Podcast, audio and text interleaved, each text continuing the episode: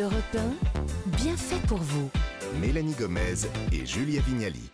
De retour dans votre émission Feel Good Mieux Vivre, on décrypte ce matin la notion de fidélité en amour et on fait le point avec le docteur Patrick Lemoine, psychiatre et auteur du livre Et la fidélité bordel, paru chez Albin Michel. On est également en studio avec Lucille Bélan, journaliste et autrice de Polyamoureuse, paru chez Larousse. Alors, la fidélité, c'est une notion fondamentale pour un couple solide et durable, en tout cas jusqu'avant de vous rencontrer, c'est ce qu'on aurait pu penser. Euh, Juliette Lavaux vous a interrogé sur ce sujet, vous euh, qui nous écoutez, et je vous propose qu'on écoute justement son micro-trottoir. Les circonstances euh, font qu'il y a des tentations. L'homme ou la femme ne sont pas parfaits. Hein.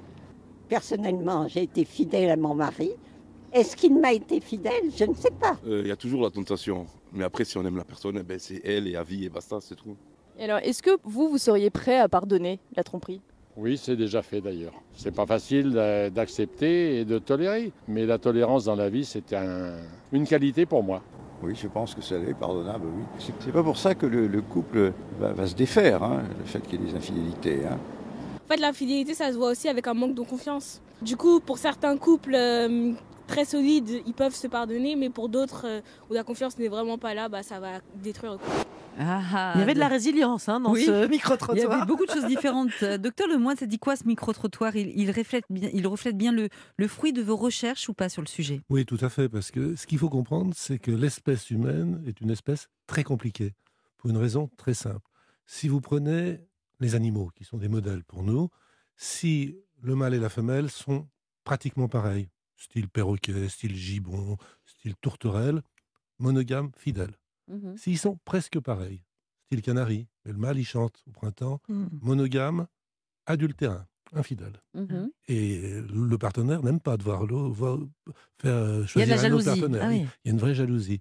Et s'ils sont très différents, polygame, le cerf et sa ramure, le lion et sa crinière, Or, nous, comment on est? Extrêmement différents. Prenez une Julia, prenez un Clément, mettez-les à 50 mètres dans le plus simple appareil.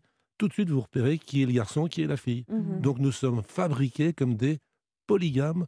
Donc, nous sommes fabriqués pour vivre dans des harems.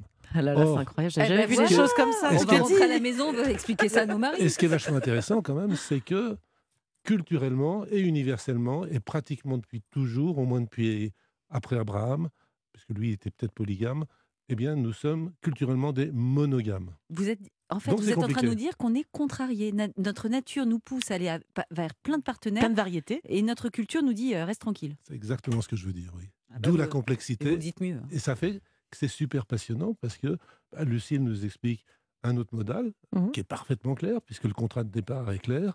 Il y a d'autres modèles de monogames. Euh, une bonne sœur, elle a un contrat de fidélité au Christ, de mmh chasteté. Il y a tous les contrats possibles et tous les comportements animaliers, du viol à la nécrophilie, en passant par la monogamie et le harem, tout existe chez l'humain. Mais pourquoi c'est aussi important d'être fidèle? Vous êtes remonté jusqu'à Abraham euh, depuis les origines, on va dire. Je crois que ça n'a rien à voir avec le, romantisme. Hein. C'est plus une question de légitimité par rapport aux enfants. Et d'ailleurs, c'est pas un concept assez masculin à l'origine, en fait? Oui, euh, il faut reconnaître que que vous soyez un poisson, un lézard, un insecte, un mammifère, un oiseau, vous êtes un mâle, vous avez une obsession, c'est que les petits soient de vous. Ah oui. Hmm. Or, effectivement, je vais être un peu snob, jouer les latinistes, pater, semper, inquietus. Le père est toujours incertain.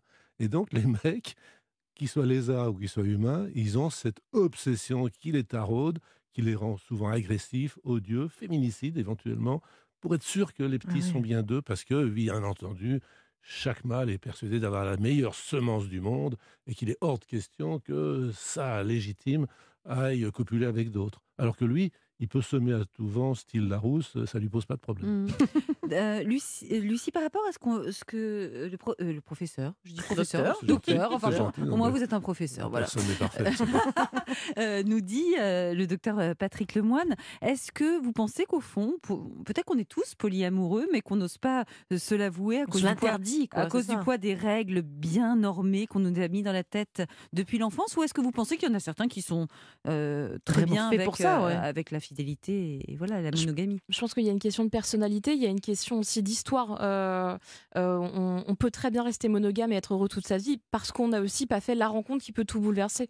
Euh, je pense que tout... Et puis, il y a aussi cette question d'éducation qui est extrêmement forte. Et donc, tout, tout ce qui va sortir de la norme va nécessiter une déconstruction qui peut être très douloureuse Mm. et sur lequel il y aura forcément une réaction négative de, des gens autour. Je peux dire un truc Oui. qui se dit pas, mais je vais le dire quand même. J'imagine qu'il y a des gens qui nous écoutent et qui se disent ouais, mais franchement, sérieux, c'est un truc d'égoïste. C'est-à-dire qu'elle rencontre euh, une super nana, elle tombe amoureuse, mais en même temps, elle aime encore son mari. Pourquoi elle choisit pas Mm. Qu'est-ce que vous répondez aux gens qui peuvent euh, peut-être penser ça? Bah, je- en fait, du coup, la base du polyamour, c'est la communication et l'honnêteté. Et euh, Normalement, dans les autres couples aussi. Alors, On peut dire à l'inverse qu'elle est super généreuse. Oui, exactement. Euh, et et j'ai été voir euh, chacun des partenaires et même on a eu des conversations ensemble sur qu'est-ce qu'on fait? Parce que c'est on en fait. Mm. Même si c'était moi qui avais des sentiments pour deux personnes, ça impliquait les deux autres personnes et donc il était évident que c'était une discussion collégiale. Donc oui, j'ai rien imposé à personne en fait. Mais en termes de dosage, comment ça se passe? Est-ce qu'on aime vraiment à égalité les deux, les trois, les quatre? On a vu que vous, bon, c'est à deux. euh, Enfin, vous aimez deux personnes, mais il y en a qui aiment plus, deux personnes encore.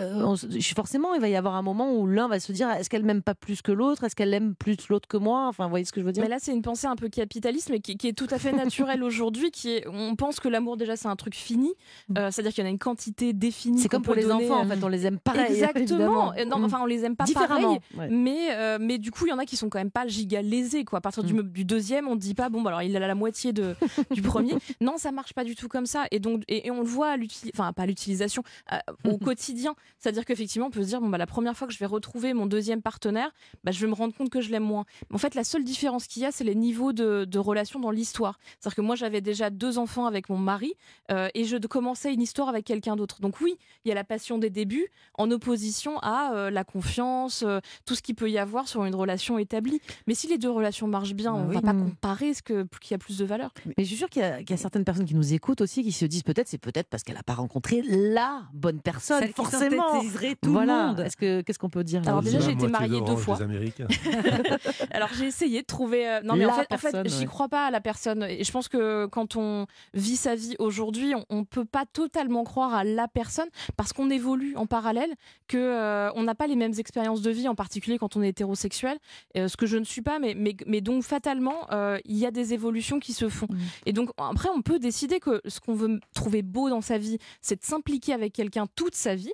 Et c'est tout à fait Mm. juste, mais, euh, mais on peut aussi décider que on veut aussi le meilleur des relations. Mélanie, Docteur Lemoine, c'est oui. crevant. Excusez-moi, je- euh, c'est- ça doit être épuisant d'avoir plusieurs amoureux. Bah, déjà un, c'est Mais du oui, boulot, moi je trouve. Alors, c'est épuisant, puis ça doit coûter cher, on se disait aussi. Eh ben, c'est épuisant et ça coûte cher. euh, parce qu'évidemment, ça multiplie euh, les sorties, ça multiplie les logements, ça multiplie les cadeaux d'anniversaire. euh, les courses. Enfin, ça, Ouais. c'est des trucs aussi cons que du papier toilette. Enfin, ça, ça, ça multiplie tout. Euh, après, du coup, moi, en tant que femme féministe, j'ai essayé de me donner les moyens de vivre mon polyamour. Mm. Je voulais pas que ce soit mon mari qui paye pour Mm. mes restos avec ma compagne. Et donc, du coup, j'ai travaillé en conséquence. Ce qui est pas le cas, ce qui est pas possible pour tout le monde. Mm. Mais en tout cas, moi, je me suis donné les moyens de mon mode de vie. Docteur Lemoine, on parle de fidélité aujourd'hui, c'est le sujet de l'émission. Est-ce qu'on peut dire que Lucille Bélan est quelqu'un de fidèle? Oui, Oui. je pense Selon la définition telle que vous l'avez étudiée, ouais. Puisqu'elle a son contrat, son éthique, qui n'est pas la plus commune, mais elle a son Mhm. éthique, son contrat. J'ai envie de dire, bien que je ne sois pas psychanalyste, sont sur moi, parce qu'elle répond à une éthique. Et donc, pour moi, elle est fidèle à ce qu'elle Mm. Pense être. Euh, en revanche, elle est un tout petit peu, comment dire, intolérante quand elle dit, je crois pas qu'on puisse être monogame, fidèle toute une vie parce qu'on évolue. Je suis pas d'accord Mhm. du tout. Vous avez le droit.